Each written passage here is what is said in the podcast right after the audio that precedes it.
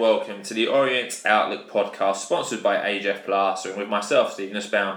And as always, I'm joined by my good friend, South Stand chum, the bearded legend, the one and only, the daddy-o, is Mr. Paul Levy. Thank you very much indeed. Hello, everybody. Welcome back. After a slight hiatus or a week's break, we are back, and this is episode number 261. Just want to say thanks to everyone, as always, who tuned into the show that we last did a couple of weeks ago. This week, bit of a bumper one this week. We've got obviously three games that we're going to have a brief look back at because obviously it's happened a while ago. We're not going to go into great depth. Uh, and we've got two weeks worth of news and views to bring you up uh, or remind you of, really. So I think let's. Uh, let's not waffle on. Let's crack on and start the show as always with a word from our podcast sponsor. Yeah, so our podcast sponsor are AJF Plastering, who are an Essex-based plastering and rendering company. They cover all aspects of domestic and commercial work, specialising in silicone colour render systems. And the best part is that they offer 15% off for all Leyton Orient fans and staff. So for more information on AJF Plastering, for the best prices around, you can visit their website at www.ajfplastering.co.uk or you can email Adam and the team at ajfplastering or they're on social media on Facebook and Instagram just under AJF Plastering or Adam himself is on Twitter at Big Ads with a Z L O F C. Nicely done. Quick update for you from the Supporters Club. Saturday, the 13th of November. Seems such a long time, uh, such a, a long time in the distance, but it, it will soon come around. Travel to Rochdale for a three o'clock kickoff. Coaches are going to leave the Supporters Club at eight o'clock. The adult fare for that one is £38, £35 concessions. Children under 15 can travel for £19. It'll cost you another three quid if you're not a member. Um, to book on this or any of the other coaches that they'll have running throughout the course of the season, the number that you really need to have in your phone is 07507 539 579. So AOB then, and some good news, and I guess some sad news from the media team. So let's Yeah. start with the good news then. So two weeks ago, media manager Luke Lamborn proposed to his partner. Judging by his post on social media, she said yes. So congratulations to Luke. Yep, well done, mate. Great stuff. Um, we send you obviously congr- uh, huge congratulations to you both. Another piece, as Steve said, but this time it's not such great news. As Dan Walker is going to be leaving the media team and the football club, he's got another opportunity lined up somewhere. Uh, brilliant. So we wish Dan every success in his career and thanks very much indeed for all your help with us on this podcast. Yeah. Really appreciated. Absolutely. Good luck to Dan in the future. So let's go on into the fortnight that was. A start off with Happy Monday, the 11th of October. Happy 17th birthday in to O's youth team players Charlie Pegram and Sahid Nallo. Very, very nicely done. So, moving on then to uh, Port Vale on Tuesday, the 12th of October. I think just actually, just before we do that, I don't necessarily think that Sam, just going back to Sam Sargeant coming back, um, it didn't necessarily go as well as what he might have liked it to have gone. We didn't talk about Sam Sargeant. We missed that off. Oh, sorry, I was reading the back of the poppy badge that you gave me. Great stuff. uh, earlier. So sorry, I, I missed that. So Sam Sargeant's uh, two month loan spell at Barnet has come to an end. He's now Yeah. come back to the O. So I'll now say probably didn't go like he probably wanted it to. Obviously with Harry Kewell being sacked, um, but not sure why he's not really been named on our bench yet. yeah, he's not been able to get that number two spot back. So No. I think he done all right from what I've seen. Started off terribly, but then kept some clean sheets, saved some penalties, got himself into the National League team of the week a few He times. did, yeah. Interesting to see what happens to Sam then in the next couple of months. Like you said, not on the bench anymore. So, interestingly, it's Who Tuesday, 12th of October. I think you started it, so I'll let you finish it. Oh well, thank you very much. I should pay attention then. Port Vale issued a statement advising they've given an indefinite ban to an individual who racially abused Lawrence Vigouroux. So I applaud Port Vale for that. I think they've taken strong action there. Yeah. appropriate action. I think from what Lawrence said, you know, Port Vale dealt with it really well. I think their chairman or chairwoman uh, spoke to. Lawrence. Yeah. It seems like, you know, you can't tarnish a club based on one fan's Correct. view, um, which is terrible. But well played to Port Vale for sorting that out so swiftly. Uh, so good stuff there. And Wednesday the 13th, Thursday the 14th, and Friday the 15th of October were three very quiet days at the club with no news to report. So we're moving on into Saturday, the 16th of October. Let's do that. The club announced that Cleo had been chosen as the name for the new ladies' mascot.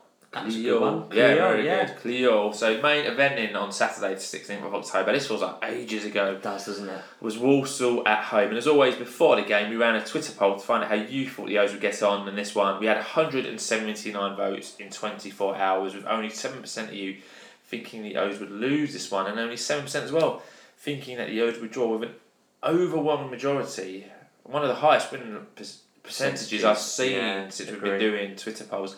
86% of you thought the O's would win this one. As always, thanks to everyone who takes the time to vote in our Twitter polls. And I'm in the 86%. I don't think I voted, but I definitely think we sh- should win that, that sort of game. Prior to kick off, yeah. Yeah, absolutely. So, two o'clock, the team was announced. Lawrence Vigouroux in goal, James Mitchell, Beckles, Ogie Wood, Kiprianu, Prattley, with Satoru, Smith, and Archibald. Substitutes for that one were Byrne, Happe, Clay Kemp, Drinan, Omatoyi, and Smith. Yeah. Smythe. Smart.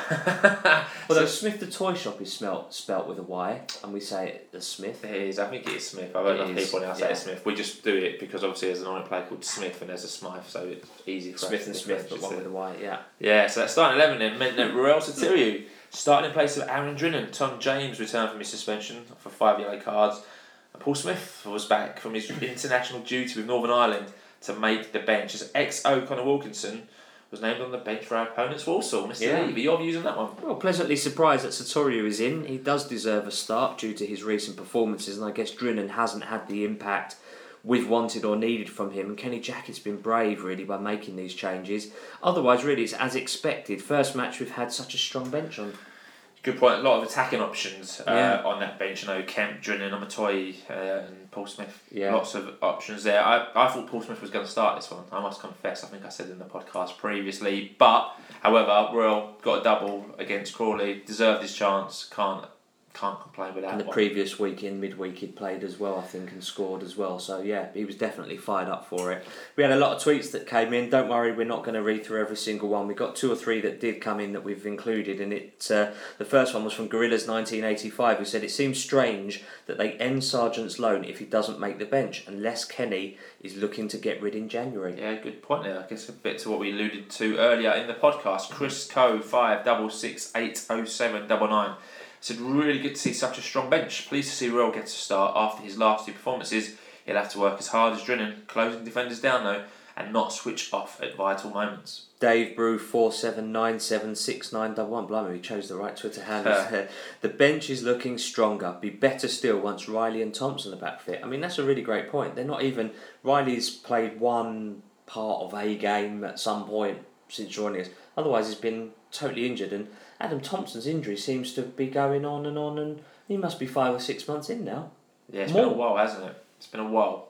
It's been a long while. It's against Yeah. Grimsby, which was Jobi's first game. Which would have been around February March time. Yeah, uh, yeah, at least. So Yeah, because Tranmere, yeah, But yeah, Kenny's Kenny's never had his strongest squad or fully fit squad to choose from since he's been at the club. And you know, Paul Smith, we'll talk about later. Obviously, he's injured again. Uh, Thompson is still out, and Riley. Riley don't is what's going with signing. Riley. Riley is his signing. Thompson, Kenny inherited, so he's probably not even seen the guy play yet. Yeah, So Adam's got a really big ask ahead of him, not just to get fit, but actually to get into his plans. When you look at Omar Beckles, Alex Mitchell, if we keep him past January, you know. So if he if he, if we don't, and Omar God forbid gets injured, then it kind of slots it writes itself. But if they're all fit and playing well as they are at the moment, keeping several clean sheets this season, then Adam's got a really big challenge ahead of him. And does he go out on loan? I mean, that's another. three centre backs at the moment starting. I think in future it could be two, uh, depending on the future. But I guess we'll, I guess we'll come on to that. But Yeah. but yeah, lots of lots of good competition for the centre back places, which Very is much so. only a good thing for Yeah. um, Mr. Jackett. So both teams took the knee before kick-off. This was obviously written at the time of kick-off. I think the previous game on it didn't take the knee, which would have been a way to Barrow. So That's Took right. the because knee. of the racial abuse that Yeah. parents got before that. Yeah. And the game was also Sodio supporting the No Space for Hate campaign. So before Walsall got the match underway, four minutes in, Orient had a free kick and a half, found Tom James in the Walsall box, but his side-footed volley went wide. And in the sixth minute, from an Orient corner, Harry Smith tried a spectacular bicycle kick that dipped just over the bar. Great effort for a big man to get up like that and to do that. I think it shows he's got quite a bit of confidence about about his own ability. So fair play. Yeah, we started the game really well. We're obviously not, not going to cover every talking point in this now because it's kind of been and gone. But a good first 15 minutes from the O's, and we took this from the club's Twitter account. In the 18th minute, Sotiriou is down after a heavy tackle with Labadie, which is the decision somehow going against the O's attacker. And that wouldn't be the first time or the last time in the match where the referee made, shall we say, questionable uh, decision. That was the two footed from behind. That's that challenge. I don't understand how that goes against Ruel for what. I'd love to know what the referee's explanation was. He was absolutely abysmal, and we've seen abysmal because we've been in the National League. Anyway, a lot of Walsall pressure for the next 10 or so minutes, and then we're going to fast forward to the 41st minute where a decent shot from Theo Archibald went just wide following some good hold up play from Ruel Sotiriou. I thought Ruel was being fouled throughout that. He got absolutely zero help from the referee. I don't know what the referee's problem was in that game.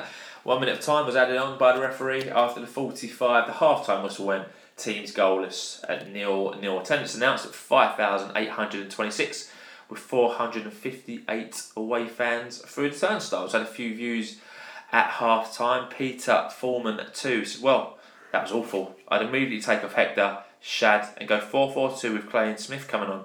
Give Harry Smith 10 minutes, and if still not working, bring on Drinan. Taser Jr. said that was one of the worst halves of football I've seen. For some reason, because we have a big striker, we feel the need to kick the ball to his head from anywhere on the pitch, and it's our only tactic. It's awful to watch. Wasn't the best 45 minutes, I would Not say. at all. I mean, I, I'm, it's eight days after the match, and I can barely remember anything that's happened. I remember mm. Archibald's shot, uh, I remember the ref being pretty And poor. the bicycle but kick. There's nothing, No one nothing remember really that stand out. Yeah. No, absolutely. Two changes at half time, though. Craig Clay and Paul Smith replaced Connor Wood and Ruel Sotiriou. Yeah, surprised Sotiriou didn't get more time. And what's going on with Wood? Is that at the time I'm right? Is that tactical? Is that is he injured? Because it was a surprise to take him off. Yeah. So let's see what ha- ha- happened in the second half. Well, I'm sure everyone knows is six minutes in, Walsall had two shots on goal. First was blocked by a superb sliding Tom James, and then Shadogi put his head in the way of a goal-bound effort from Labadie. Good defending there from the O's. Yeah, really good defending. Everyone putting their bodies on the line, but I think it was Tom James's man who let who he let go in the first place. But um, anyway, Walsall went very close again in the fifty seventh minute as a cross from uh, a cross went across Lawrence Vigouroux's goal. Phillips just couldn't quite get on the end of that, and there's a bit of a wake up call there for us. You know, we started this half really, really poorly. Hmm. Even with those two changes, nothing seems to have invigorated or changed much. Yeah, Walsall came out looking the better team, and in the 62nd minute, they brought an ex-Orient forward, Connor Wilkinson. He was only on the pitch for a minute, and following a mistake from an Orient throw-in, Connor got the ball, drove into the box, but Vigouroux done well to hold his low, powerful shot. That was really pretty poor play there all round. Yeah. Considering it was our throw-in, and Yeah. 20 seconds later, Vigouroux's having to make a pretty sharp save. match match winning save. Yeah, sixty fifth minute, Harry Smith received a yellow card following a melee that he got involved in to protect Paul Smith, who was being surrounded by three Walsall players after coming together in a challenge. Uh, fair play, Harry Smith. Fair play. He went in to back his man up there, and I, I do like that. That to me, that to me shows an un, undeniable um, uh, piece of intelligence that says that they are together supporting each other. That the dressing room is a good dressing room when you've got pl- players going like that straight away. He was in because he he he'd gone in quite strong, Paul Smith, and then he was surrounded because obviously they were trying to go the reaction out of him so that the referee clearly on Walsall's side would They- then do something about it. But Harry Smith has just gone s strong in there and just like no no no you're not doing that. They they done Paul's that a lot. 5'5", they done that a lot to Paul Smith. There was a point where I think it was late in the game where Smith thought he should have got a corner and he gave a goal kick, and the big centre back from Walsall just went to Paul Smith and started like smacking him on the head, trying obviously trying to go in to turn around and smack him back, and he didn't. Just like tapping him on the head like a playful tap, but trying to get reaction. And to be fair, Paul Smith didn't do anything. Um, but that was obviously a tactic there to try and goad a reaction and a red card. So well done Harry and well done Paul for not for not raising uh, to it. And Paul Smith done really well in the 68th minute. Really sharp turn, got on the wrong side of his man, played the ball forward. He was fouled in the process. Ref actually rightly played advantage for this one. Ball came to Harry Smith. Really good opportunity, but a very poor first touch ball rolled to the Walsall keeper. Not sure if he's not expecting that to get to, to him. It's got to be sharper. in that position. Absolutely. Got to be sharper with that. You. Yeah. Archibald was replaced by Kemp in the 70th minute. Yeah, 72nd minute in, the first Orient corner of the half. Darren Pratley was fouled in the build up, but the ref gave nothing, and the corner was taken, but came to absolute zilch. Yeah, and in fact, the foul was given against us in the 83rd minute. Paul Smith, Paul Smith was uh, got, got uh, was booked. Uh, even though he appeared to be fouled, he got booked. Yeah, I think that might have been for Melvin off, I guess. He was probably he was giving a bit of the proverbial to the ref. I think everyone at this point was very frustrated. It was clear we weren't going to score, and it was clear that everyone was just waiting for the full time whistle to go, and it's you know, nothing was going to happen. Yeah. Frustration across the whole ground, and four minutes of time were added on, played out as the ref bought the half, and quite a disappointing match to a close with no goal scored as the points were shared at Brisbane Road. Yeah, absolutely. So obviously we're not going to play you Kenny Jackett's interview from that game. That is on the club's YouTube channel. You can go and check that out. But what that did, that did mean was that the league table saw us drop to seventh place in League Two. We've now at this point in time played twelve 1 4, drawn 6, lost 2 with a positive 8 goal difference, and we've got 18 points on the board. Positive so, goal difference. That goal difference is still very good, and that loss yeah. column, obviously, we'll speak about the updated league table later, but that point, loss column at 2, only lost 2 out of 12, very good. We yeah. to take in that. You just need to turn that W column higher and get get rid of some of the D's, but it's, this podcast isn't uh, going to get any better. No, no, it's not. I mean, my, my views on that, not a great game to have watched, very frustrating. I think we set up wrong against them. Never really seemed to get going. We never tested their yeah, their young, lonely goalkeeper. Barely created anything. Um, uh, you know, particularly with the expectation, with the 80, you know, going back to the percentile uh, percentage from voting, for, you know, 84, 86% thinking we're going to win. Like, we should be beating a team like Walsall who weren't exactly setting the league on, on fire, shall we say. What's happening with Connor Wood was one of the points I'd made. Why was he being subbed? But obviously now that's tactical because obviously Theo Yeah. went in. He's done a Brophy there. Um, he's done a Brophy where he's moved a left winger to sort of that kind of left wing back kind of role to see how that works out. I think Ruel deserved more game time. I think Smith and Archibald looked a little bit off the pace, to be honest. Game was crying out for an experienced head to control the game. So I'm not sure why Pratley hasn't done that. I must say, I mean, sitting in the south stand, you don't get the same view that you get from the east Yeah. or the west. So it's it's a slightly it's a subjective view that I don't see an experienced head like Darren Pratley who's sat in midfield running games. I think I might make this point later on in another point, but like Wes Hoolahan did for Cambridge last season, that experienced 36, 37 year old dropped down from a higher league Yeah. and able to to help run the midfield. Maybe it's our setup that doesn't allow him to do that. I don't know, but I just see him running around a lot. And in the Walsall game, I think he was trying to do a fair bit of recovering work because either people were out of position or hmm. ultimately people weren't weren't where they needed to be. Um, so he hasn't. He's not the signing I thought he was going to be. Okay. So I think I'm a little bit, little bit disappointed there. The referee was appalling. I think we can all, all agree on that. Walsall players were on him from the first whistle, especially Labadie. But he wasn't the reason. The referee wasn't the reason that we didn't win Absolutely. that game. Um, I'm not sure what's going on behind the scenes for us to be playing like this. You know, we started really strongly, so I feel we've gone backwards. Um, and we're lucky to get a draw at Barrow. Now we're not even had a shot on target against Walsall. I mean, what what is going on here? And our next ga- game after this was, was Forest Green. So at the time, you know, I wrote it really doesn't get any easier. But to balance all that out, we're averaging 1.5 points. We're averaging 1.5 points a game. Um, and we're nearly a quarter of the way through the season. So is 68 points going to be good enough for us to be in the playoffs this season? Don't know. Question mark. Question mark. We right? shall see. For me, I mean, that was just a horrible game to watch. Really, like I don't want to talk about it ever again after this podcast. Uh, Well, we were doing the season roundup. very, very briefly, very briefly, hopefully in our promotion party. But I mean, everyone will moan about the ref, but like you said, the ref isn't. If you don't have any shots on goal, you can have the best referee in the world. It don't matter. Um, although you know he was bad, but I think at points it's great having all these players and all these adaptable um, formations that you can play. But don't worry about what the opposition are going to do. Like every time Kenny is interviewed in a post match, he's talking about, you know, this they're a good team. We're going to have to do this and this. Just play to your strengths and you'll be fine. Like playing Archibald at left wing back. No, like it's it's never going to work for me. And i again, I think there's a few points that might be duplicated, and there's a point after Forest Green where I will explain more why you have to play him up top of the field because his delivery uh, from the left is much better than anyone else's, and you're sacrificing your attacking elements to give you a stable defence. Maybe he's got too many options, like we said.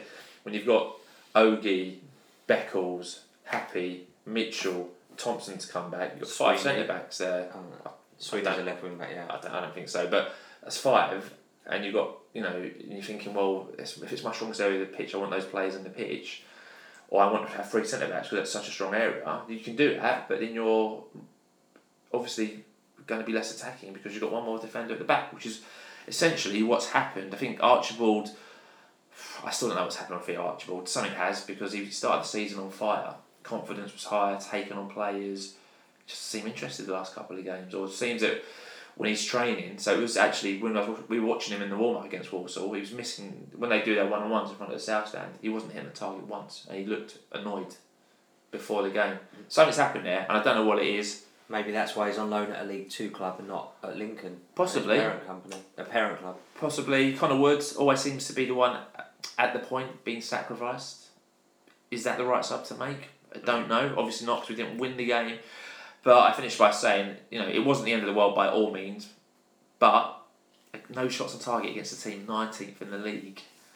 Poor. Disappointing. It's poor. Is what we said. So those were our views. Lots and lots of your views after this match, uh, as always. So thank you to everyone who feeds back. As hopefully you know, we have social media sponsors. So we're sponsored by Town and Country Herts and Essex estate agents who can be found on Twitter at Herts Town. And one of their guys, I think one of their directors is Charlie underscore Paul, a big O's fan. And again, we try and read out as many tweets as possible. We've got loads coming throughout the show, not many on Walsall because obviously it was last Saturday. So Ewan Carter 23 said, We've looked off it now for the last few weeks. Forest Green will smash us if we continue like this.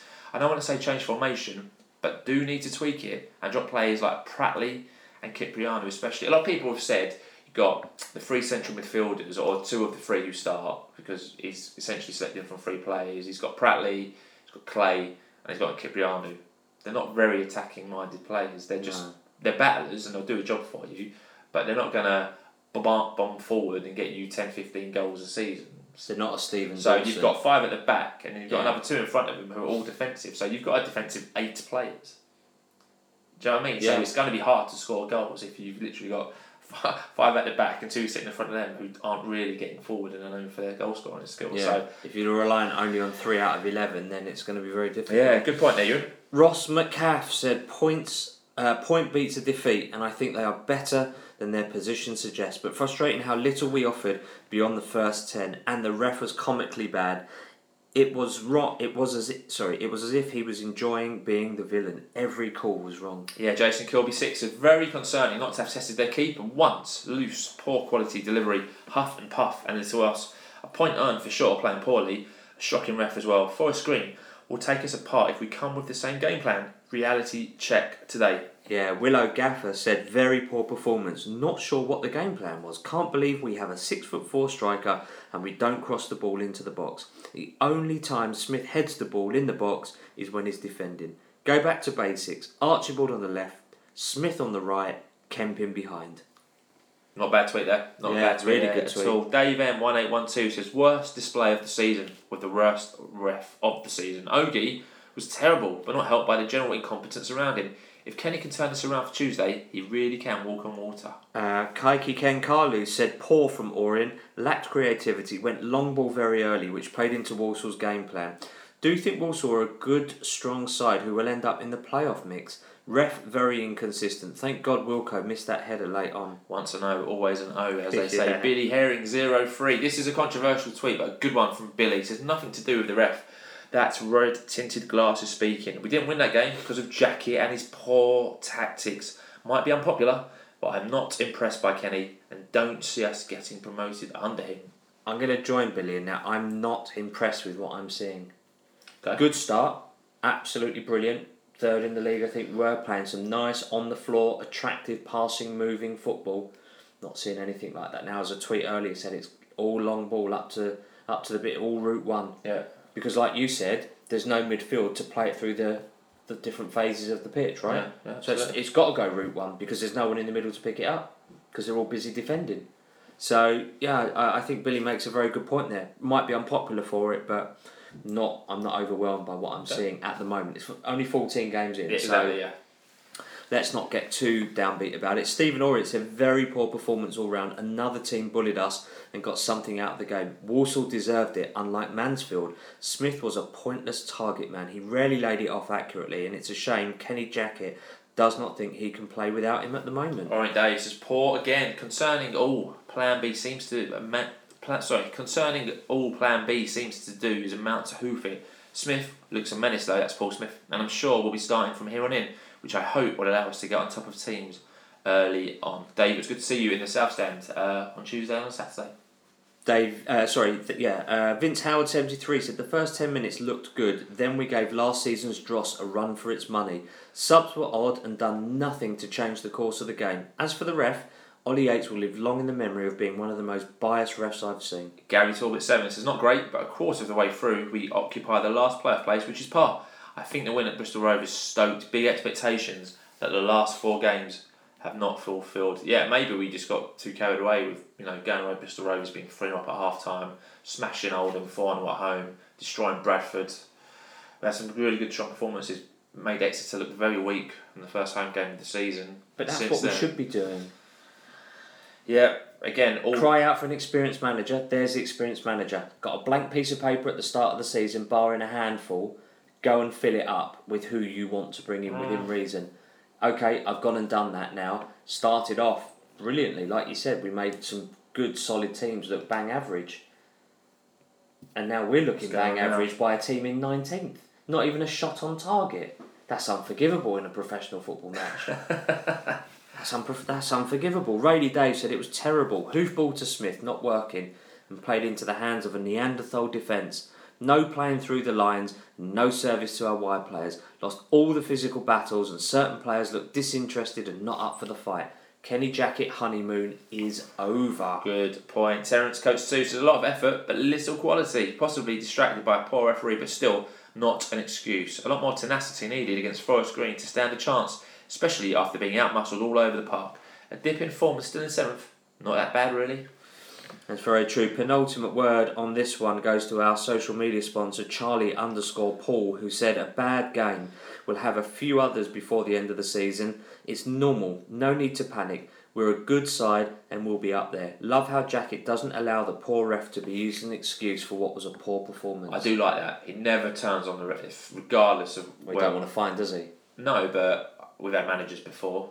Pretty obvious what I'm talking about. We'd just talk six minutes about the ref, regardless of what the actual performance was like. Jackie doesn't do that, and Jackie doesn't throw players under the bus. He takes full responsibility, which is what I think a manager should do Mm. and has to do. So I respect Jackie for that um, Mm. immensely. Final word on this one then goes to Ox Ooch. It's a cliche to say you learn more from disappointments than you do from successes, but if that's true, then a lot of learning has to be done from the last couple of weeks. Not much sign of it being applied. Staggeringly different from the other games where we've looked creative. So loads and loads of tweets there. Thanks to everyone who tweeted us after Walsall. Absolutely. There were no correct uh, predictions for the Carole Langley Prediction League.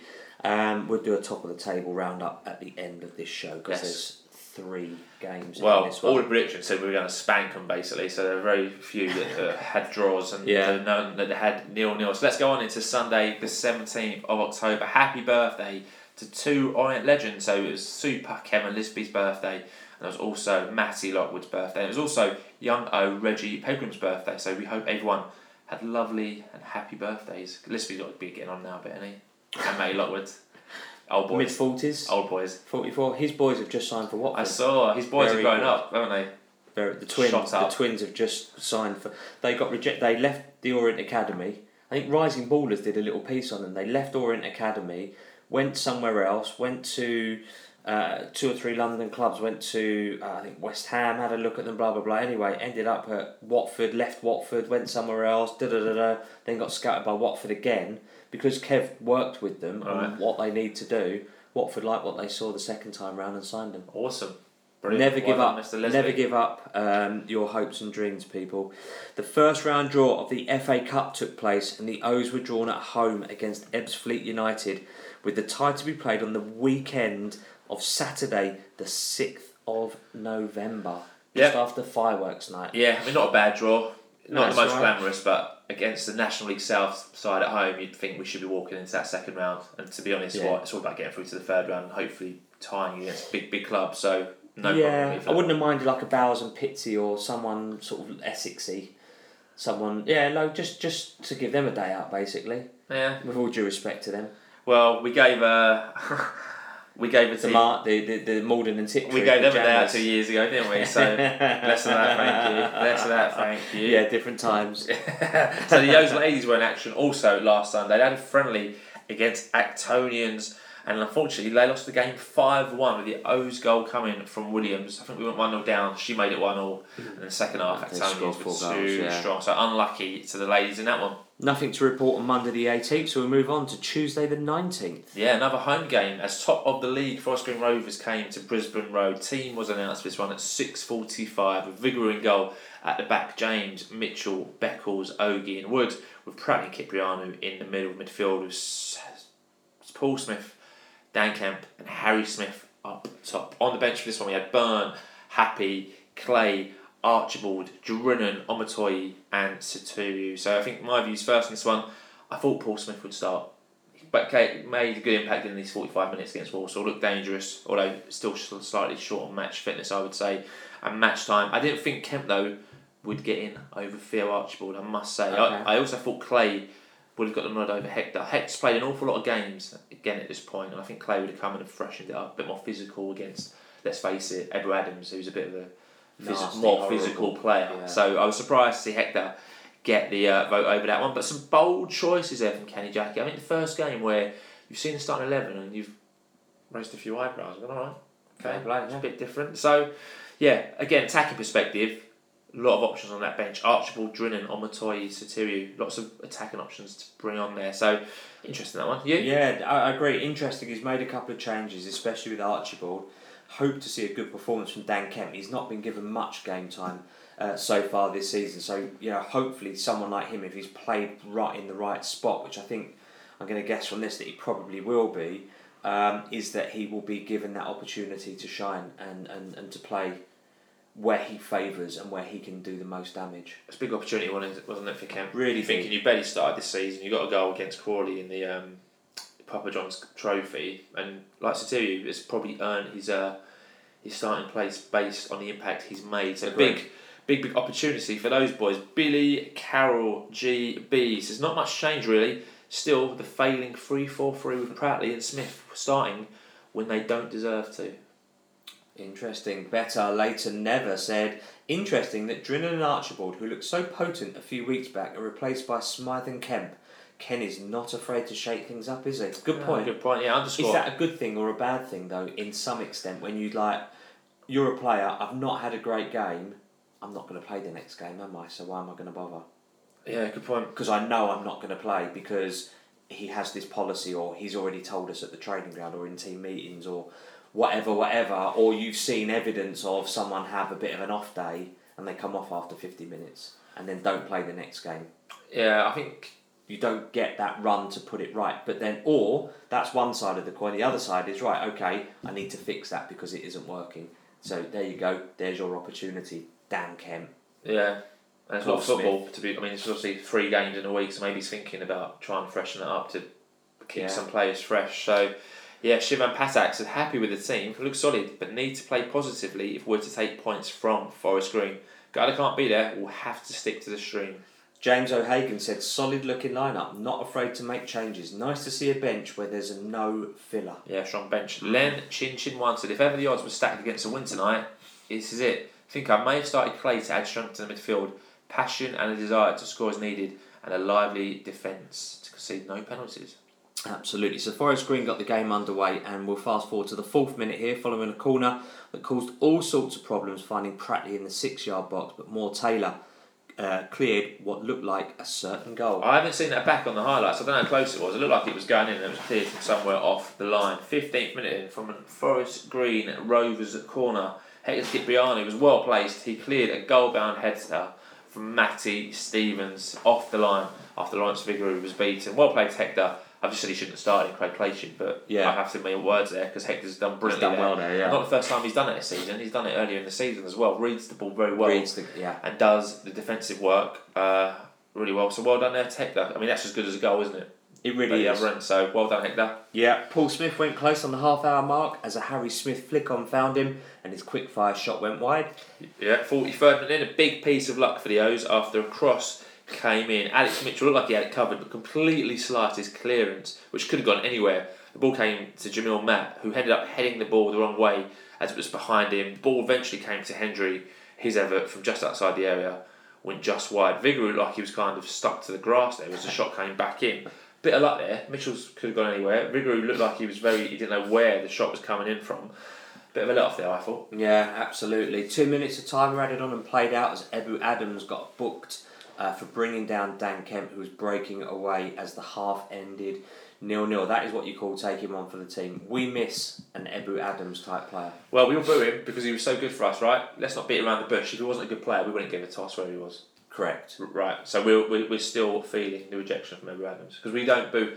When Barrow, When on, Wilkinson came back, we didn't boo him particularly. when Barrow come back with Mark Ellis, who was on loan, I think maybe even during that season, no one will raise two eyelids. but this is a bit more newer. because no one cares. Uh, the no, point- same season, mate. The energy better season, same season. What with Ebou? Yeah, just feels like ages ago Oh, because we've written it up. Yeah. That's the same season. No one will care about Mark Ellis. Yeah. The thing, look, the thing with Ebou is, is that he's a very, very good footballer. We had him on loan because he was on loan to us from Norwich. He said he wouldn't sign a contract with us because he wanted to go and play higher, and ended up signing for a team in our league, Ebbsfleet. That was why we didn't like it. That's why his attitude is a bit off. Mate, Is mate, it- is mate it- I don't, I don't blame him at all. I think we've, I've said this numerous times. If they offered him more money, yeah, it's fine. What do, what do Orient fans expect? Mm. Who? But now he's the pantomime villain for us. yeah, no one, So- no one, no listener can sit there and go, "I don't like Ebou because because of that reason." Because if you had a job and you like, you go to one company or another, one company's going to pay you X, and it's going to pay you Y. Y is higher. But we didn't None see that you at the time. to. None of you. We didn't see that at the Yeah. time. And then, and then because that's carried on and it's kind of like slow. Well, now it's turned into a. We're just going to boo him anyway. Yeah. Although I, I, I, you know, personally, I don't boo ex players. What's the point? What's the point in the because negative they end energy? up they end up uh, scoring uh, against you. So four thousand three hundred and ninety one in attendance, hundred and sixty one away, and obviously not the most eventful of halves, but it was an improvement on Saturday's performance. It really It was, was- it and was- not a bad crowd for a Tuesday night. It was decent. I think like all three games we're going to speak about defensively we looked good. Just up front, you just Half wait. dozen You're just waiting for something to happen, Yeah. isn't it? It's, you're going to have to sacrifice one to get the other, isn't it? Or you have to find that balance right. Lewis Fear tweeted us at half time said, "Long ball game is boring. Harry Smith is winning everything, but nothing comes to it. Boring. When the ball's on the floor, we look a decent side, but it's too few and far between." Yeah, to your point, if you remember back to when you know who owned the club and Ian Hendon had the first season, Jay Simpson was at 20 odd goals by Christmas. We were scoring for fun, but we couldn't stop conceding. Clean sheets were at an absolute premium. Then switched it over, and Kevin Nolan came in, if you remember, and all of a sudden we had a massive goal drought, but we weren't conceding, so there was much tighter 1 nils, nil nil draws kind of kind of thing. Yeah. Yeah. So, and I think Kenny said that in one of his post matches as well. It's like, how do I? It, the, the, the ba- it's a fine balance between n- giving up that that clean sheet and that strength in defence to then Yeah, of course it is. allowing resource to go up front and score goals. But anyway, not much to talk about for the first 15 minutes of the second half as the sides were evenly balanced and there was a double substitution for Orient on the hour mark as Paul Smith was replaced by Ruel Sotiriou. Connor Wood was replaced again by Theo Archibald. Yeah, Wood off again. 61st minute, and Darren Pratley got himself a booking. I think Pratley must have been on at least four by Yeah. now. Pratley's starting to build up the yellow cards. I guess we'll see when he's I think they all are. what happens. I Yeah. think there's a lot on three at least. yeah. out of that squad. Forest Green Rovers went close in the 66th minute as the ball was played towards Cadden in the box. Tom James was alert to slide the effort out for a Yeah, corner. from a following corner a bit later, Matty Stevens scored in the 67th minute as he was unmarked from close range to head the ball home to put the visitors 1 0 up. Done from a set piece, haven't been done that at all, I think, this season. I think it was the first one we've conceded from that one. So, disappointing goal to concede. Lots of people saying that the corner wasn't even a corner, although I must confess I've got no idea if it was a corner or not. But I a lot of don't tweets after the match that that corner wasn't the corner from people who sit behind the north stand over there. Yeah, I, I, I couldn't possibly tell either. We're too Yeah. far away, right?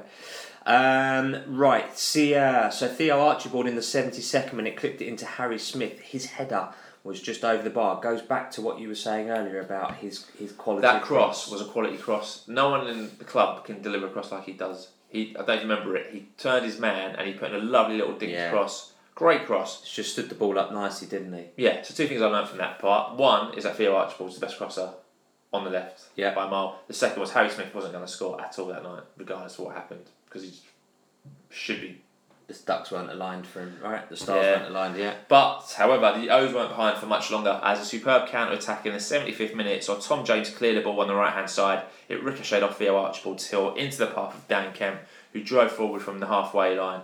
He had options on his left with Theo and on his right with Sotiriou. He played the pass to Ruel on the right.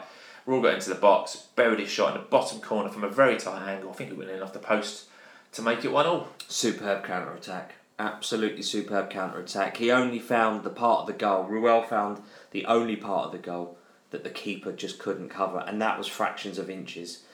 If that had gone the other way, the keeper gets a palm to it, and, and that's not an equaliser. That is a superb goal. And actually, you, um, rem- I think you said no, no at the time. Oh, I thought it was completely got the the wrong pass. I thought it was completely the wrong pass. I thought Archibald was in a much better position, so I thought Kemp played the wrong pass there. And if you know Roy doesn't bury it, and I'm sitting here going, he's played the wrong pass there, but I'm sitting here saying good pass there from Kent because Ruel scored from it. A great finish Yeah. uh, by Sotiriou and stat from Quest TV first away league goal. Forest Green Rovers had conceded since August, so well done to the O's Mental. for scoring it. We almost Yeah. took the lead though. After that, it could have gone either way. I think it was quite open. We had a chance in the 80th minute.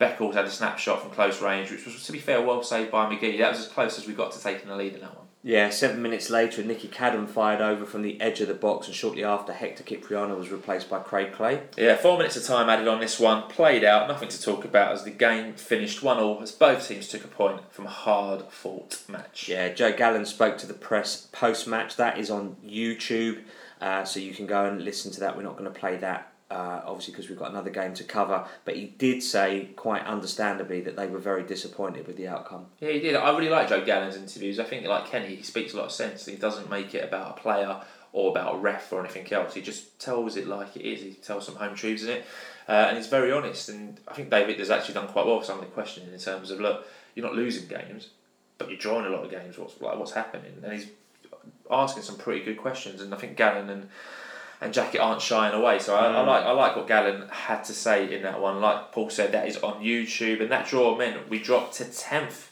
as we had now played thirteen, only won four, but drawn seven, and only lost two, which is really good. Still a very strong goal difference of plus eight and nineteen points. So, Mr. Levy, your views on Forest Green Rovers? Yeah, would have taken a point before kick-off. Uh, I thought it was an improvement from the Walsall game. We're certainly lacking steel in the midfield, and supply to the front men needs to be more regular and of very good quality. Just not seeing that. Going behind and then coming back is a bad habit to get into. So we need to be more positive and on the front foot more often. Time wasting from Forest Green towards the end shows that they were really glad to get a point from that game too. So, yeah, all in all, not not a bad situation to be in. Thought that uh, thought that you know a point would have been a fair result. Yeah, I think for me, decent point. Like you said, I think we all probably would have taken a, a point before the game of that one. I think we said a few times. We looked good in defence, Mm. but again, nothing really in attack. Well, not really looking as good as what we were in attack. And at one 0 down, I thought it was done. I didn't think we'd equalise. I must be honest. I didn't. I didn't see us getting back into it uh, at that point. And you know, originally I thought Kenny got his subs wrong, as I would have taken off Harry Smith and I would have taken off Dan Kemp, but he left both on and Kemp gets a vital assist. So well done. Ruel took his goal brilliantly. That would be great for his confidence. And I said I'd like to see the team that finished that game start against Stevenage. I would have liked to have seen that team start. I think at that point they were doing really well and they looked like a much more attacking threat than what they did before those subs were made. Um, but all in all, but happy with a point against a table topping side who didn't look any better than us. If you would have said right who's top Yeah, and who's yeah. at seventh at the start of the game, you wouldn't have gone that team clearly first and this team clearly seventh. Mm. You wouldn't have seen that. So not bad at all. And as you can imagine, loads and loads of views coming to us at Orient Outlook podcast towers. Rich Denham, so decent performance against the top side. Trying to work out why Drinan isn't playing, not even coming off the bench. Like that is a good point. That is a good point. You know, Woods seems to be taking off quite a lot. Archibald seems to be coming on or taking off a lot. Harry Smith doesn't seem to be taking off at all, regardless of whether he's scoring or not scoring. And without sounding harsh, he's not scored in the last four or five games, from what I can remember. Why not take him off and give Drinan 20 minutes as a centre forward in that centre forward position? Hmm. Could, could have been worse up. It's a good point now, I think, from Rich. Start a rumour that it's in his contract that he's got to play when minutes. There we go, he's injured. David, that's not true by the way. David, not that I know of. David Sears three said draw is a fair result. Didn't think they were anything special and didn't deserve to go in front. Very poor defending though. Ruel is becoming a very good player. Makes an impact every time he comes on. Absolutely bang on. He works really hard. Starting He to. really puts a lot of effort in. I think that's a significant change in attitude from him compared to last season. I think Kenny always speaks very well about him, and maybe he feels loved again. I think last season, you know, I think when he didn't sign that contract and almost win, and then he got injured and he couldn't get back in the team. I think last season was a very disappointing season for Ruel. But this season, seems like it's come back a bit of focus. Jackett's obviously put his faith in him, and at the moment, being repaid by a player who's Yeah. scoring some very good goals. Wilco 300. Poor again. Only started to get on top once Forest Green were happy to take what they had. Glad to finally see a goal. Made a nice change. Scrap this formation as it's poor to watch and isn't winning any football matches. Yeah, he goes on to Oh. finish that. Good performance against a strong and well organised opposition. Stassi Stassi says so many knockdowns by Smith, but no runners off him to pick up the ball. Would like to see Kemp and Kyprianou drive forward more.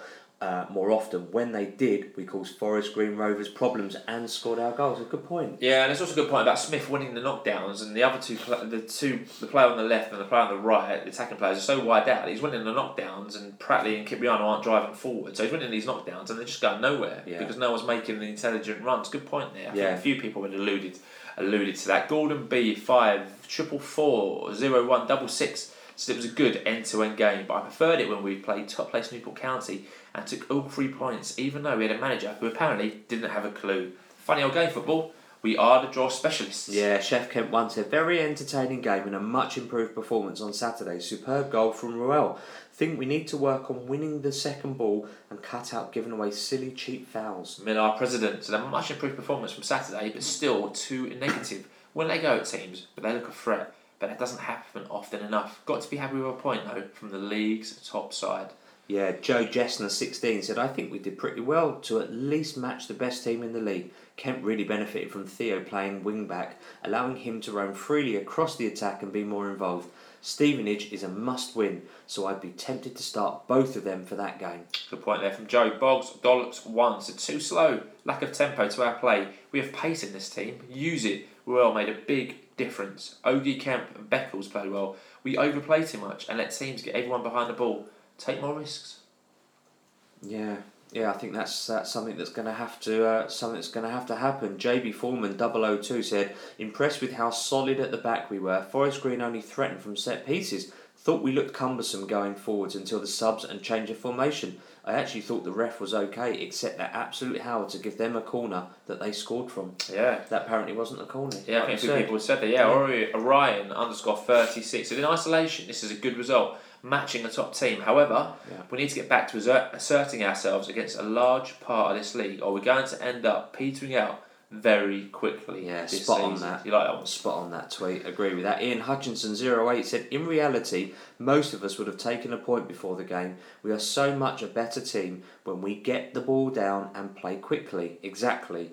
Kemp for me is so much better when he's played in the number 10 role. Need to get him on the ball more. Another point on the board. Yeah, good point. Parksy eighteen eighty one says all results this season, cup and league, and he basically said win, lose, and draw columns, and we've only lost two. There is no crisis. Tides turn. Stick with Kenny Jackett and the lads. Up the O's. Our podcast sponsor at Big Ads LOFC said, I never see us conceding tonight, but I also never saw us equalising once we conceded. We have become increasingly inconsistent lately, and it's something we need to address. We showed character, but I feel we need to grow some cojones and get stuck in more. I can't read that out. Very nicely done. Philip with Cello. So they'll take a point, but we've dropped to three places outside the playoffs after the last two matches and definitely lost some of our early season momentum during October. Shots on goal, goals scored, and clean sheets are down, whereas shots, corners, and goals conceded are up. Philip is turning into a stator. Oh, yeah. Good tweet there, Philip. Yeah, absolutely. Daniel underscore D44 said, Great to see the spine made of three Academy products who all had great games today, including an incredible finish from Ruel. I like a 5 3 2, but for it to work, the fullbacks have to do much more going forward. With the central attacking midfielder needs to be far more creative. Smith feeds off crosses, Yeah. which is right. Really, it's only Tom James I ever note going forwards to support that attack. Connor Wood doesn't seem to be attacking much or coming far enough forward like Tom James does. I don't know whether that's just not his style or whether his remit is just to hang back or what. Yeah, I think that might be his remit because he doesn't. Because then it shuffles across and then we've got four at the back, Yeah. and three in the middle and three. I think that's what it is. I presume that's what it is Yeah. because it he would go forward if he was, if he was being told to. Yeah. We presume so anyway. Adult Swim One said ever since the Port Vale collapse, we've lost some confidence and the results show it. We need a win to restore the belief. A decent display against Forest Green, and I still think we'll be in the mix come May, but need to start banking some wins. Yeah, Paul Skinner, 88, gets the final word this week. He said seven draws from 13 games is starting to be mildly concerning. We took, sorry, we look a threat when attacking hard, but do it too infrequently. Forest Green were there for the taking. It wasn't a corner though.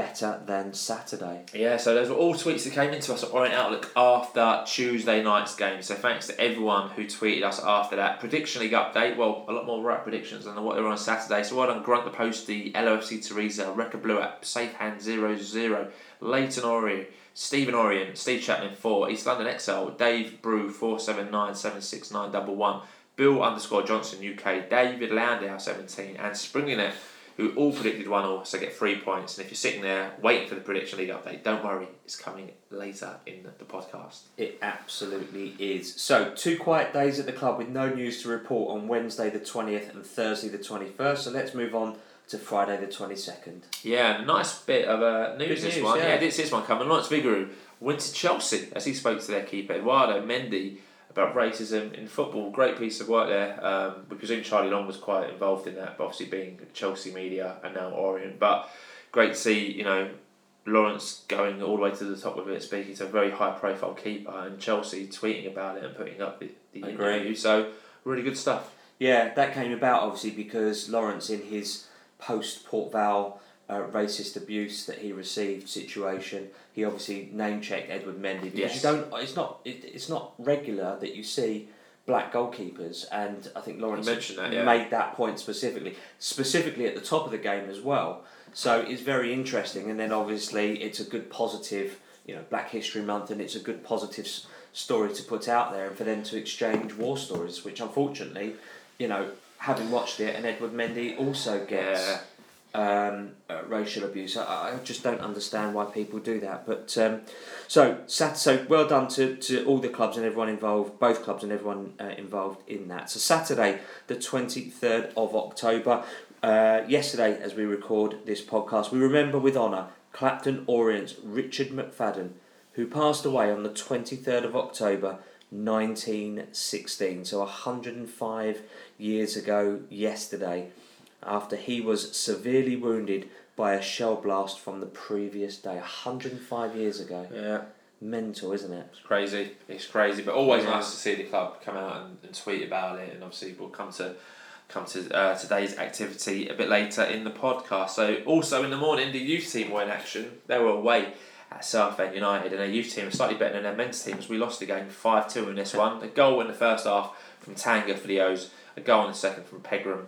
But couldn't help the O's slip into a 5 2 defeat away to Southend. So unlucky there to the young O's. Yeah, absolutely. The main event of the day, though, was Stevenage away. And before the game, we ran a Twitter poll to find out how you thought we'd get on in this one.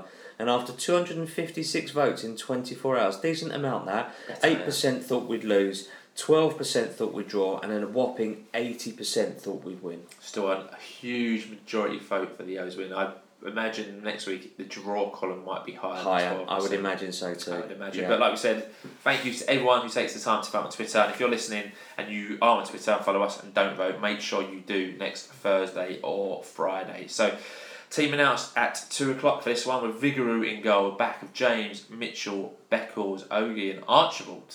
Centre midfield, Pratley Kyprianou, and up top, Dan Kemp, Harry Smith, and Ruel Sotiriou. On the bench, we had Byrne, Wood, Happe, Clay, Papadopoulos, Omotoye, and join them. Well done there. That meant that Tuesday's goal scorer, Ruel Sartorius, started along with Theo Archibald. Connor Wood dropped to the bench and Paul Smith missed out due to another hamstring His injury. other hamstring, though. It's his ham, other ham. It's his left one now. yeah. Maybe it got maybe it was feeling left out and needed to go twang. But anyway, Stevenage starting lineup. Saw the familiar face of Scotty C. Love him. Love him to bits. Um, yeah, surprised to see Wood on the bench. What formation is going? Is Kenny going with here? Dare I say a four-four-two, a flat four-four-two? Smith, Smith injured again. Um, but this is a game really that we should be winning. You know they've coming off the back of two three nil losses. You know against Oldham as well. One of the teams. No disrespect, but you know they're not in the greatest shape of their lives. But as it turned out, they were on the day. They were much better. Uh, than what you probably have credited them for. Your your views? No surprise to see Burrell get in the team. Yeah, agree. Slight surprise that, slight surprise that Theo being played as the left wing back. In I've got to eat my words, because I said I wanted to see the team that finished against Forest Green start against Stevenage, and with Ruel and Archibald, he's done that. So, yeah, no surprises there. Shame to see Paul Smith injured again. I mean, this guy has has been kind of lauded as a key player, right? When we signed him, QPR international. We've said all this like numerous times on the podcast. Kenny, again, in his post match said that he might be out for up to two weeks, so he probably won't play next Saturday, which means that he ain't going to start the Saturday after. He'll be on the bench again, That's three weeks, so he ain't going to start until at least four weeks. which is FA. It'd probably be FA Cup against So uh, like- Ebbsfleet, You're right? like, come on, man, like Would that be sort, sort out. That's on the sixth, so yeah, possibly he might be if he's if he's fit. two that, weeks? two weeks. Two so weeks is the FA Cup. This I'm, I'm really disappointed with Paul Smith so far. Yeah, very promising player. Very promising. Sure, he's great on the pitch, but if he ain't gonna, if he, he might as well not sign him. We might as well sign him in January for IKEA because he's played what a half against Salford. He came on forty five against Walsall. Had a Uh, couple of bits here and there, cameo I roles. think one more appearance. Might as well sign him until January. yeah, Might as well reveal him in January as a new player. Like, there you go. He's he's, he's your new star forward. So.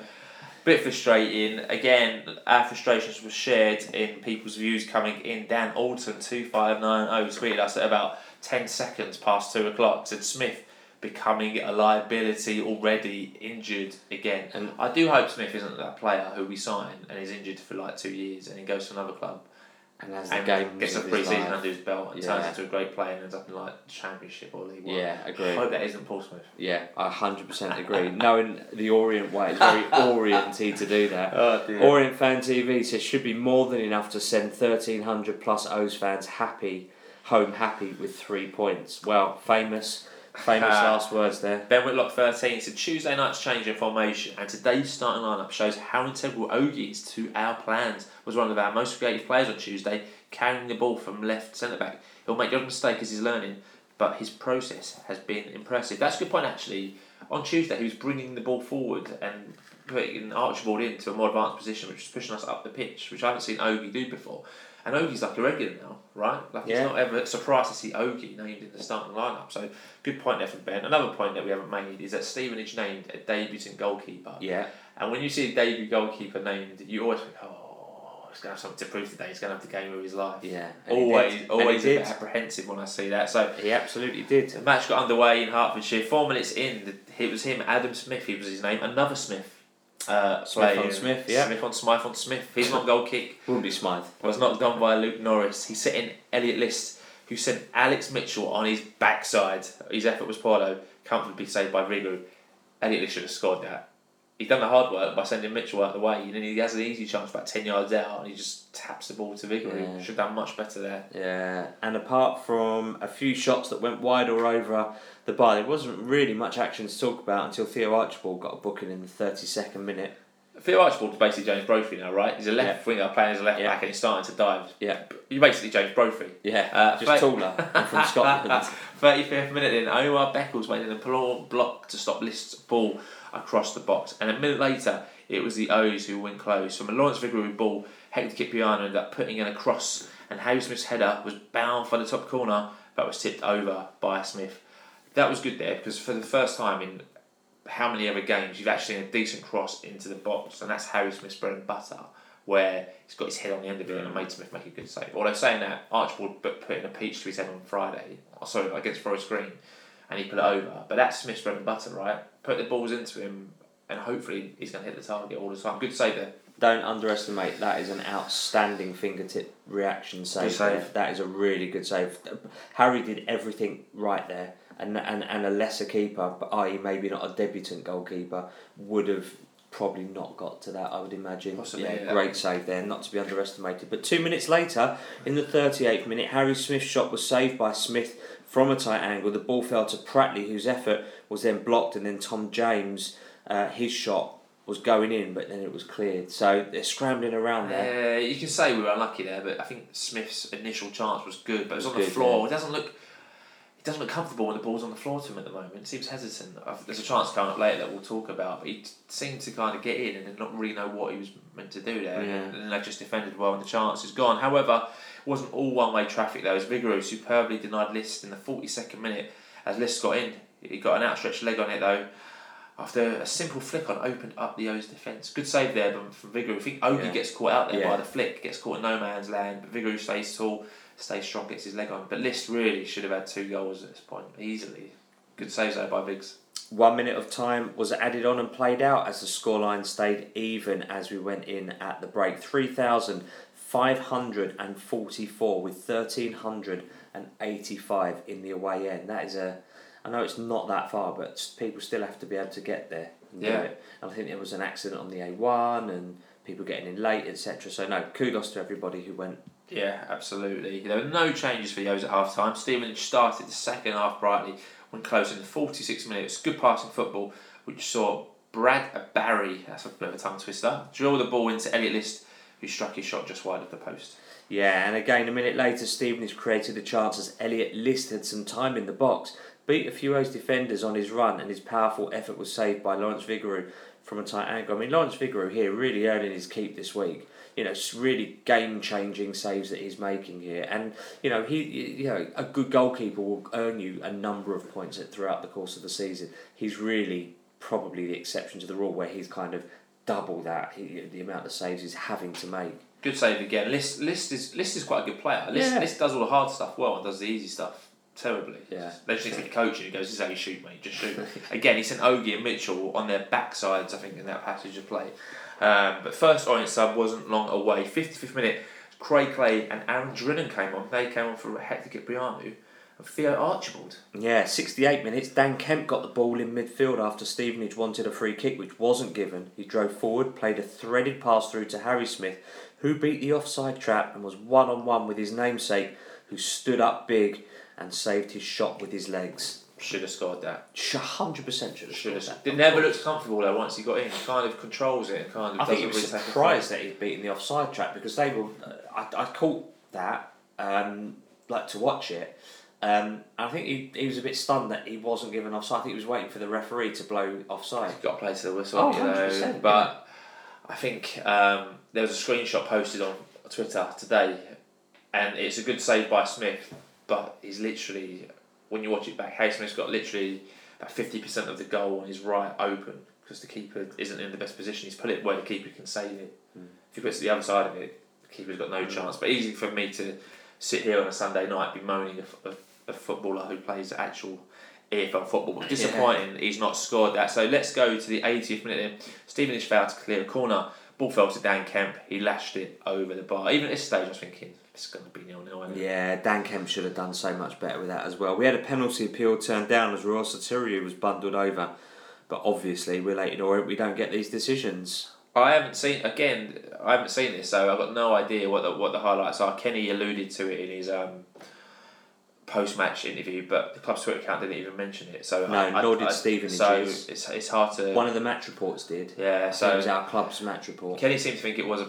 Kenny has spoken about it, and I think the ref said there was contact, but not enough contact. But surely contact is contact. Contact is I thought. contact. So, yeah. What difference does but again, amount make? but again, he didn't. He didn't go and bemoan the ref. He just said, "Look, we have to get on with it. We did do enough to win the game." yeah. So fair play to him. So Stevenage had the ball in the net in the 84th minute through Jake Reeves, but the flag was up for offside. Again, I've only Yeah, seen this from us. one angle. yeah, I can't say if it was tell. offside or not. The players didn't really seem like they was opinion it that much in Yeah. terms of Stevenage, but good finish. We were lucky there because that wasn't the most obvious offside that you'll ever see, or it didn't appear to be from the angle I'd seen. Yeah. agreed. Absolutely agree with you. Three minutes of time were added on at the end of the half. But the deadlock remained unbroken, and it was another scoreless draw for the O's. Yeah, another scoreless draw. So we are actually going to play Kenny Jackett's uh, interview. He spent four minutes talking to David. That's probably worth playing because we've spoken a lot about free matches. So it'd be good to get Kenny's views on the last fortnight or post Stevenage at the O. So here's what Kenny Jackett had to say to Dulcet Dave. Well, Kenny, thanks for joining us. Your thoughts on another draw? Yeah, first off is frustration, you know, a little bit of disappointment as well, you know, first off.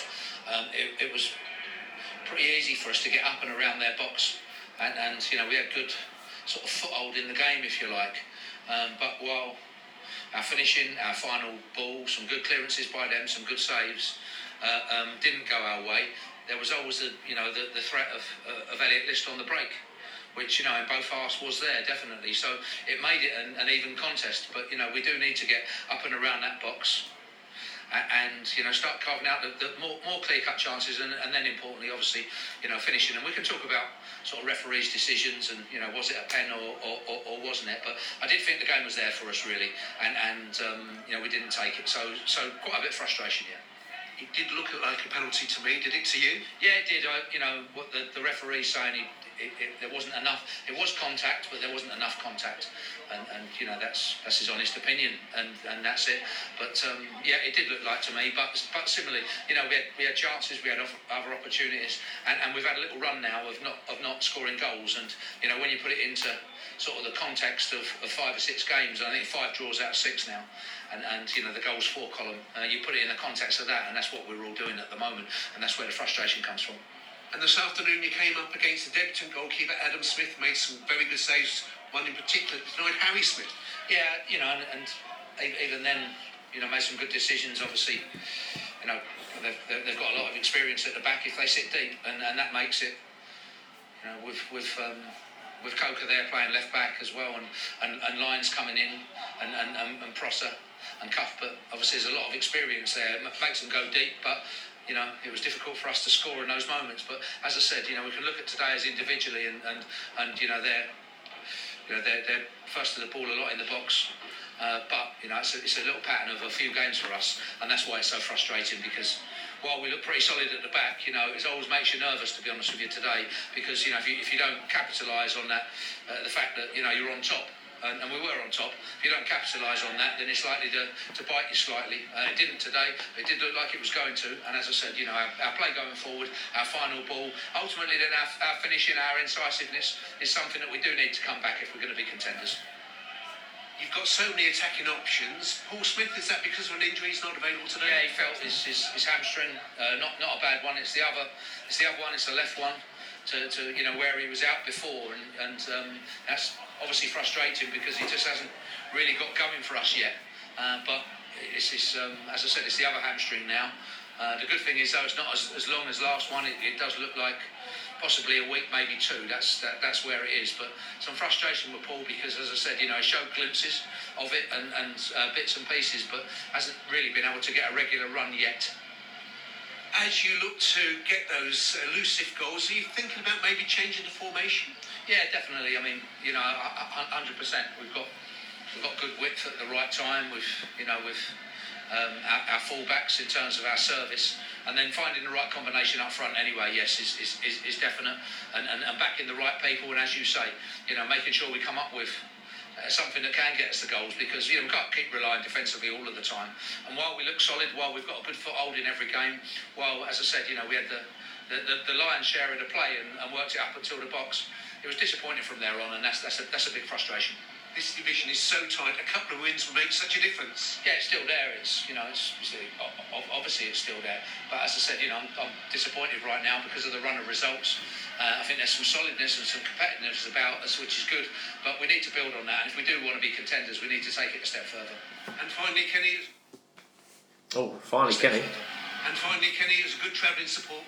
Yeah, it's great to see the whole end packed and, and, and as frustrated as me, I'm sure, with with how you know we we, we had good control in the game and, and looked like you know we could go on and uh, and beat the opposition, but failing to do that. So you know my thanks go to them and, and frustration shared. Thank you, Kenny. Good luck. So that was Kenny Jackett uh, post match with Dave Victor. Dave, thank you again for sending that to us. It speaks very well, like you say, Kenny. It speaks honestly as well, which I think is pretty fundamental. It's not where it needs to be. Um, they're frustrated as well.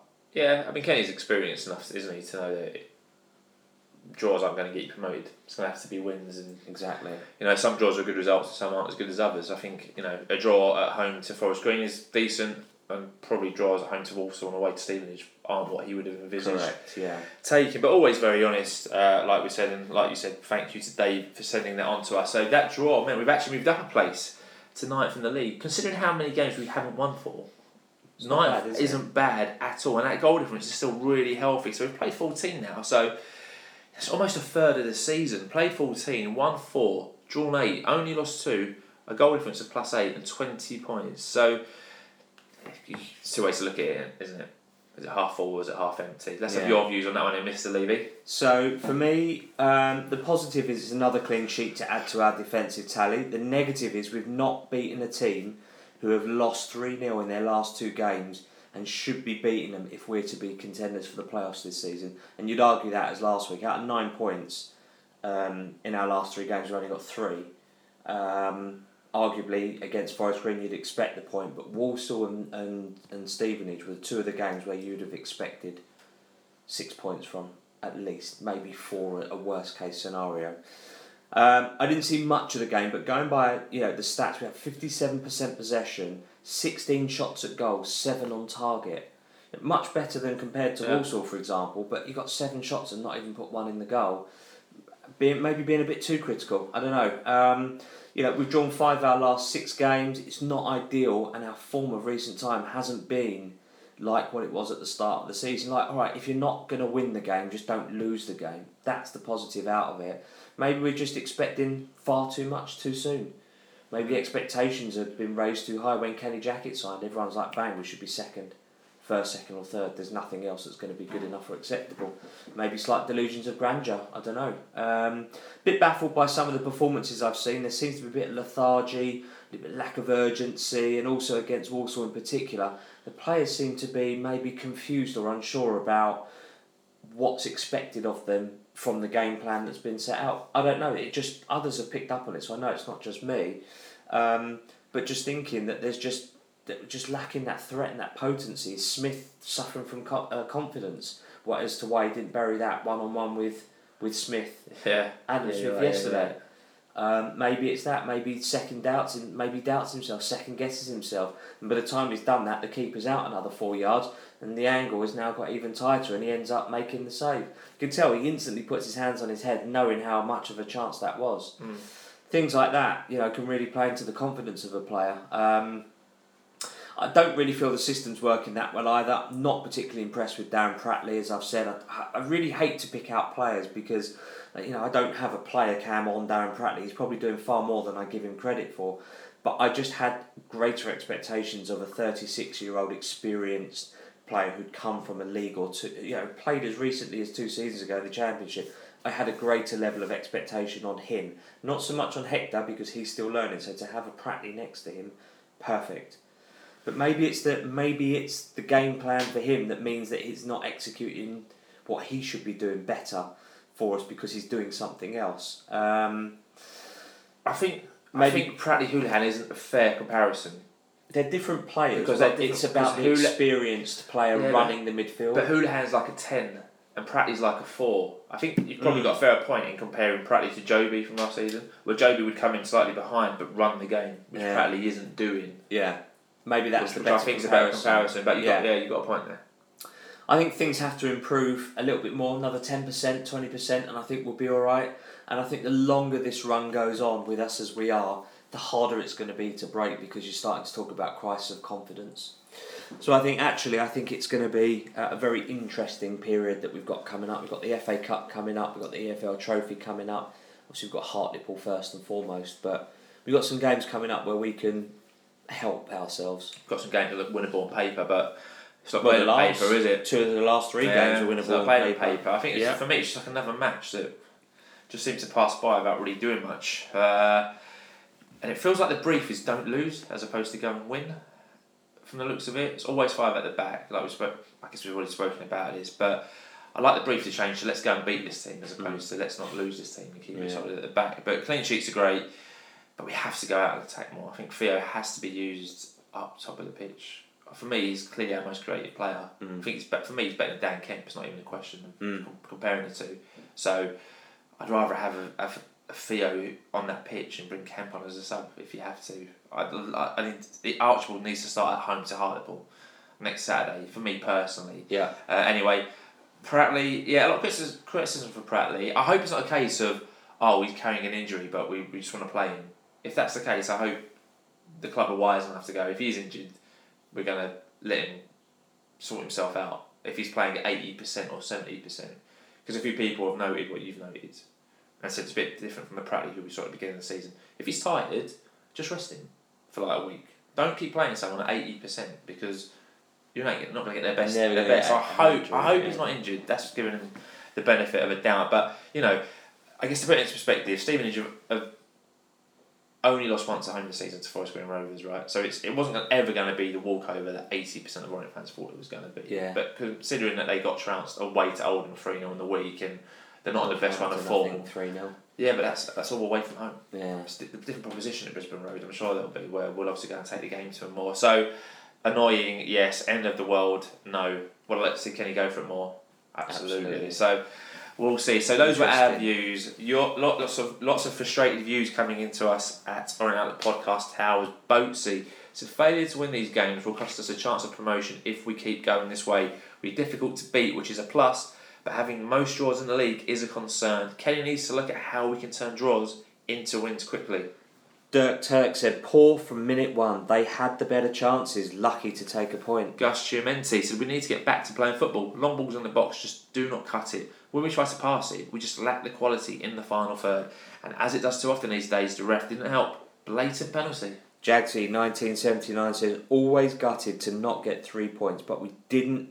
But we didn't lose, and if you told me we'd only lose two out of 14, I'd take it. Another clean sheet as well. Every point counts. 96 still to play for. If we take 55, then we should be very much in the mix. We need to pick up some wins. Yeah, Kid Sampson Oates, extraordinarily dull yet again. Smith is a good player, but he makes us a worse side. A bit like DJ did last year, albeit for different reasons, because the Lumpet option is always on.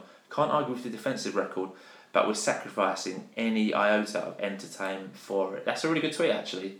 Really interesting points there. Smith is a good player, but he makes us a worse side because we just play the ball to him up top and lump it to him. Interesting. SR Barber 1986 said, Being hard to beat will only get us so far. We need to be much more creative up front.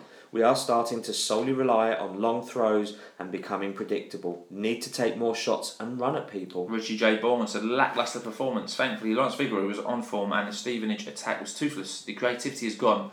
We need to get it back. Alan Reeves too said, Only watched the second half and that was garbage again. Something has to change. Omotoye must be fuming. He's just having his time. He's just having his time wasted watching the same Joss we are. I mean, that's another point. We've not even spoken about Tyrese Omotoye, who's on loan No, to us. nothing to speak about. I, I No, in a sense of being given being given an opportunity. Nothing in the cup games really. And when you've got a player who isn't scoring, why not give the kid a chance? I know one or two around us are not impressed with what they have seen from his time, but I imagine. we're He, not- I imagine he plays Ebbsfleet, or at least gets some game time at home to Mm, Ebbsfleet. mm. I would imagine so. or the but Charlton in the EFL Trophy because we've all yeah, got yeah, sort you'd of imagine so. Yeah. You'd imagine so. Yeah, Richie, uh, L- LOFC Ed, right? Yeah, LOFC, LOFC underscore Ed, Ed. yeah. It's a poor performance yet again. The midfield was nowhere to be seen in terms of closing down, while the passing and finishing all around was rubbish. I'm seriously concerned about our team right now. at Essex Biz uh, said not good enough. Too many players underperforming right now, and more worrying. We really have stopped playing to our strengths. We were lucky to come out the draw in the end, thanks to Lawrence Vigouroux. Lots of work to be done on the training field this week. Yeah, he's absolutely right. It's thanks to Lawrence Vigouroux again that we, you know, he salvaged uh, you know a point for us. Done well. Wadzi said, I love this club, but I'm sorry, that was really poor. I don't know what's happened to the free flowing football we were playing at the start of the season, but it's really gone downhill since. And why? I wish I knew. Positives? Well, Mitchell was great, and it took us 25 minutes to get home. One Adam Conway said, questioning the manager is a joke. The squad is thin. We knew this at the start of the season. Defence is solid. Midfield is an issue. And not signing a striker with a goal record has cost us. Stay in the hunt until January, then back Kenny with some more quality. Interesting point there from Adam East, 1975. So we are tough to beat, but also we can't win. Creativity in central midfield is the issue. Sticks out like a sore thumb. Hector, Pratley, and Clay, zero creativity there. The long ball game also isn't working. By playing this way, we are not using our width. Dull, dull, dull. So East 1975 thinks we're dull. Stewart 1975 thinks it's frustrating as teams like Stevenage need to be disposed of, especially if we're to progress. Another clean sheet though and a draw. Need to create more and be ruthless. We move on to the next one. Yeah, Stuart, I hope you enjoyed your woe fat. He tweeted after this one. Yeah, Uh, so I had one last night, Stuart. It was amazing. So I hope you enjoyed yours. Mr. Stanley, 1970. Sorry, 97. It's a recent, he's a recent follower and a first time tweeter. So thank you, Mr. Stanley. Says, first half, we played well. Just didn't take our chances, but we controlled the game.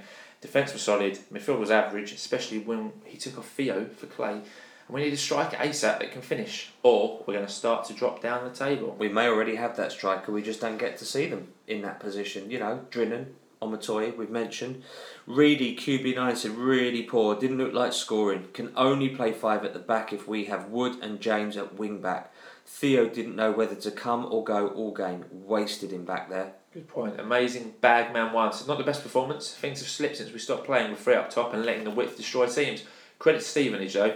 They set out not to lose and were organised at the back. Wood needs to be the left wing back now, going forward to. Yeah, Molly Folly 2019 said first half we were okay, second half was a disgrace. Kenny Jackett needs to freshen up the squad with one or two of the many non contracted players out there. He needs to rest Hector, who is clearly out of his depth at this level. What is the point of the young striker on the bench? I don't agree that Hector's out of his depth. To me, he's not clearly out of his depth at all. I think Hector's actually had some, some decent, solid performances. None of them have been great. I think. I don't think he's out of his depth, but he hasn't. He's been no better than any any of them. And I don't think any of them have been particularly good. I would say, but he got what he got taken off at the end of Forest Green because he kept slipping over and he gave the ball away quite late, a Mm. lot towards the end of the game. I didn't see yesterday's game, so I can't really pass judgment on the ninety minutes. So he put in a great cross on uh, on Smith's head. Yeah, off one. the line, cleared off the line against Walsall. Yeah, against Forest Green. Sorry, Forest Green. So yeah, none of them are really, none of them are playing well at the moment. Essentially, trousers techno. So the poor performance with little creativity and incisive moments, and offering only occasional threats to Stevenage. Defence was solid, although on a couple of occasions liked looked likely to be breached. Worst performance I have seen from us this season. We need to improve. Penultimate word this week goes to Casey Adams, LOFC, who said last season we were probably the easiest team to beat in the division. It was embarrassing. The first thing that was needed was becoming a team that's hard to beat. We're three points off the playoffs. Relax. This group of players or management are special. Casey putting it to Hope you're right, mate. I Yeah. hope you're right because it doesn't feel like that at the moment. And the final word this week goes to Veggie Jones. He says, No slight on Jackie. I still think it's amazing he is our manager, but just looking back on last season, at the same stage, we were a point ahead on 21 points, so maybe not so bad for an inexperienced manager. Stevenage have only lost one at home so far this season, so it's a good point. A good point there about being 21 points this time last season. I had no idea that was the case, although it, football's always different and always changing. Interesting tweets though. A lot of people unhappy. That was definitely the most critical set of tweets we've had this So season. far, yeah. Post match, also mostly about the ref, mostly about not finding our stride. Forest Green seemed quite optimistic. Stevenage, I think that was very uh, Frustrating. frustrating. So let us know what you think. If you agree or disagree with any of the tweets that we've read out, there've been a lot in this one. So you can tweet us at Orient Outlook or you can email us at orientoutlook at outlook.com or on Facebook, also at Orient Outlook Podcast, and we're also on Instagram at Orient underscore Outlook underscore podcast. Nicely done. So the Carole Langley Florist Prediction League update. So well done to Wilco, Nino underscore Barone, at James O'Hagan, who all correctly predicted nil nil. So you get the maximum available of three points. So that means the top of the prediction league is as follows. Slight change at the top. Nino underscore Barone is top with 18 points now.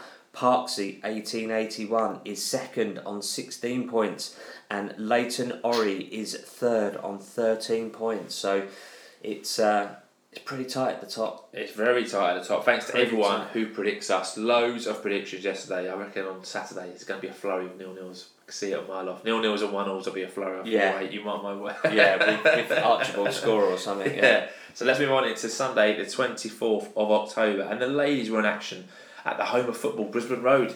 They played there today against AFC Stoke Newington and they won the game 1 0 thanks to a goal from Musk in the 37th minute, winning the game. Well done to the ladies flying this season. So well done to all involved there. Yeah, and it was at uh, at Orient as well. So well done. Uh, I think three hundred people turned Yeah, up as well. So that's really decent. The O's Somme Memorial Fund Committee unveiled a memorial at the National Memorial Arbitor- uh, Arboretum in Staffordshire to pay tribute to the proud history of Clapton Orient, which was opened by XO and Aston Villa current Aston Villa manager Dean Smith. So well done to everyone involved. Yeah, amazing, stuff. amazing work there. Peter Kitchen, Steve Jenkins, Supporters Club. Lo- so much hard work goes into that. So well done to everyone. And it's a beautiful memorial It's well. really good. Would have been nice to be there, but obviously Couldn't make that. to get there with young families and everything going on in the world at the moment. So one hour twenty five minutes. Let's wrap this bad boy up then. So fantasy football update. Dave Hyton is top of the Orient Outlook podcast fantasy football league on six hundred and six points. He's four points ahead of Tyler Osborne in second place. I'm in two hundred and fifty fourth place out of three hundred and fifteen players. I had Mo Salah as my captain as my captain by mistake today. Oh, he scored a hat trick. So serendipitous I don't reckon. I'll be 254th in the morning. So thanks to everyone who plays in that one table. It's yet to be updated with today's fixtures. So we'll update you on the table next week. So positives and negatives. Pretty sure I've done positives in 260. Yeah. So what would you reckon your points should get for him? Like 40 or 50 About or 40 points? Yeah, wow. 40 odd at least, yeah. Positives this week then, okay, two clean sheets in the last three games, that's good. If you're not scoring, at least don't lose, as I said earlier, so clean sheets is good. We're only three points off the playoffs and we're four points off of third place. Not to be underestimated Yeah. how tight it is above us. And another positive, Ruel's goal against Forest Green Rovers was an absolutely outstanding goal. Yeah, but as always, we like to have a balanced podcast. So we've Yeah. got three positives, actually got four negatives. so the first Speaking of one, balance. yeah, first one not winning enough. So great not to be losing, but if you get if you're not going to win, draws are only going to get you so far. So that's the first negative. Second negative is Paul Smith's injury. Boy, strengthen up those hamstrings. Do whatever you got to do to him. Stop, stop it. Stop getting injured. Because like we said, big loss for us. Third negative is we've dropped out of the playoffs. Not by much, however. There's always teams who miss it by a point or two points at the end of the season. Who were And there or it'd be frustrating to lose it because we drew one game against Stevenage or Walsall that we didn't turn into win at the end of the season. Exactly. And the last one, there's been some horrible tweets this week and horrible, just horrible atmosphere, Negativity. negativity on Twitter with fans turning on fans about day tripping and not day tripping, and Yeah, it's not needed. So everyone, just calm down. Everyone supports Orient. I love. I love how all these people are like calling out other fans for just going to the games that they can make. I remember doing um, like Torquays away and Exeter's and the Stockports and the Berries and the Rochdales back in the day.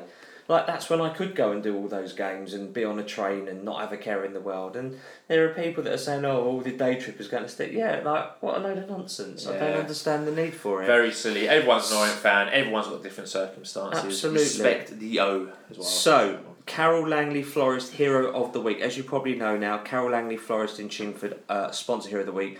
Typically, we would put out three or four um, Heroes of the Week, but actually, after the match, we decided that we weren't going to put this one to the vote, uh, and we were going to give the Carole Langley Florist Hero of the Fortnight to a particular individual for two very, very, very good reasons. Firstly, he gave a great interview on racism to the club's YouTube channel, and then he went to the to Chelsea in the week and had a chat uh, with their goalkeeper.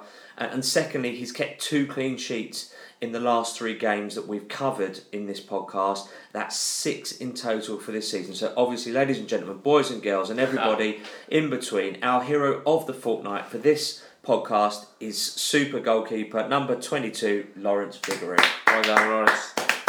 To be fair, he was going to be our hero of the week last week, Last but we didn't do a podcast. So the fact he's kept another clean sheet and, and gone and met Edouard Mendy is, is perfect. So Agreed. well done to Mr. Vigouroux. So next week's fixtures, only the one fixture next week, which should end up being a shorter podcast, uh, hopefully. So we've got football for a fiver returning to Brisbane Road. It's the visit of Hartlepool United. More day trippers, I'm afraid, everyone. Saturday the 30th of October. It's going to be a full and bouncing Brisbane Road, isn't it? It's going to be nice, Hope so. hopefully. So Hartlepool United. At the beginning of the season, you would have had this as a banker. However, they're seventh in League Two. In their first season back in the EFL on Saturday, they were 2 0 down at half time home to Harrogate. They won the game 3 2. The third goal, I don't know if you've seen it, ridiculous. Guys curled it beauty. Mm. And obviously, Jeff Stelling always brings a bit of a excitement to the Sky Sports studio, so it will end up being covered by someone like Bianca Westwood or someone like that. But um, hopefully, we can get back to winning ways and show that Jeff Stelling just what a good teammate and Orient are. Yeah, absolutely so. Uh, sponsorship reminder, so don't forget for the best plastering and rendering prices around, visit AJF Plastering on Facebook or at Big Ads LOFC on Twitter for all of your plastering and rendering needs. That is it for this week. Uh, thanks very much indeed for joining us for episode number 261. No game is easy in League Two, but after the start we had, it seems the honeymoon period for Kenny Jackett is over as many fans seem to be quite agitated at our current form, which is still only two in the L column, which was uh, and only Exeter. Uh, who have also only lost to Forest Green Rovers have an equal or better record than us. But if we're to be serious contenders, we need many more in the W column as four is definitely not going to be enough from 14 games. However, there's still plenty of time to put this right and it's a marathon, not a sprint after all. Starting with the visit of Hartlepool United, inform Hartlepool United next Saturday. Nicely done, Mr. Levy. So if you're listening on iTunes, please subscribe. Give the podcast a review. We have got another review this week, 93 ratings now, so that's good. Let's get to the 100 by Christmas. That would be lovely. If you're listening on Spotify, TuneIn, Sound or Stitcher or SoundCloud, give us a follow. You can't review on those platforms, but you can give us a follow, which means you'll get those episodes as soon as they are uploaded into your ears. And we are also on all smart speakers, so Alexas, Echoes, whatever you've got, we are on it. We are also on FanHub. You can listen to the podcast on, and you can also put it the team and do lots of amazing stuff on FanHub. There are 138 Orient fans on There are. FanHub. Pretty Love it. impressive. You can be one of those if you're not already. Give us a DM if you want to get involved, or on our Twitter timeline Wherever you are on a the world. Friday. Yeah, absolutely. Have some great fun and engagement on there. And if you have an older relative or a loved one or an Orient friend who you think will like the podcast, grab their phone and download it for them and pass the pod. So we'll be back with episode 262 Yeah, we next will. week with all the information and views that you could ever need. And we look forward to hearing from you. And as always, keep calm, stay safe, have a great week, and listen to the Orient Outlook podcast. Up the O's.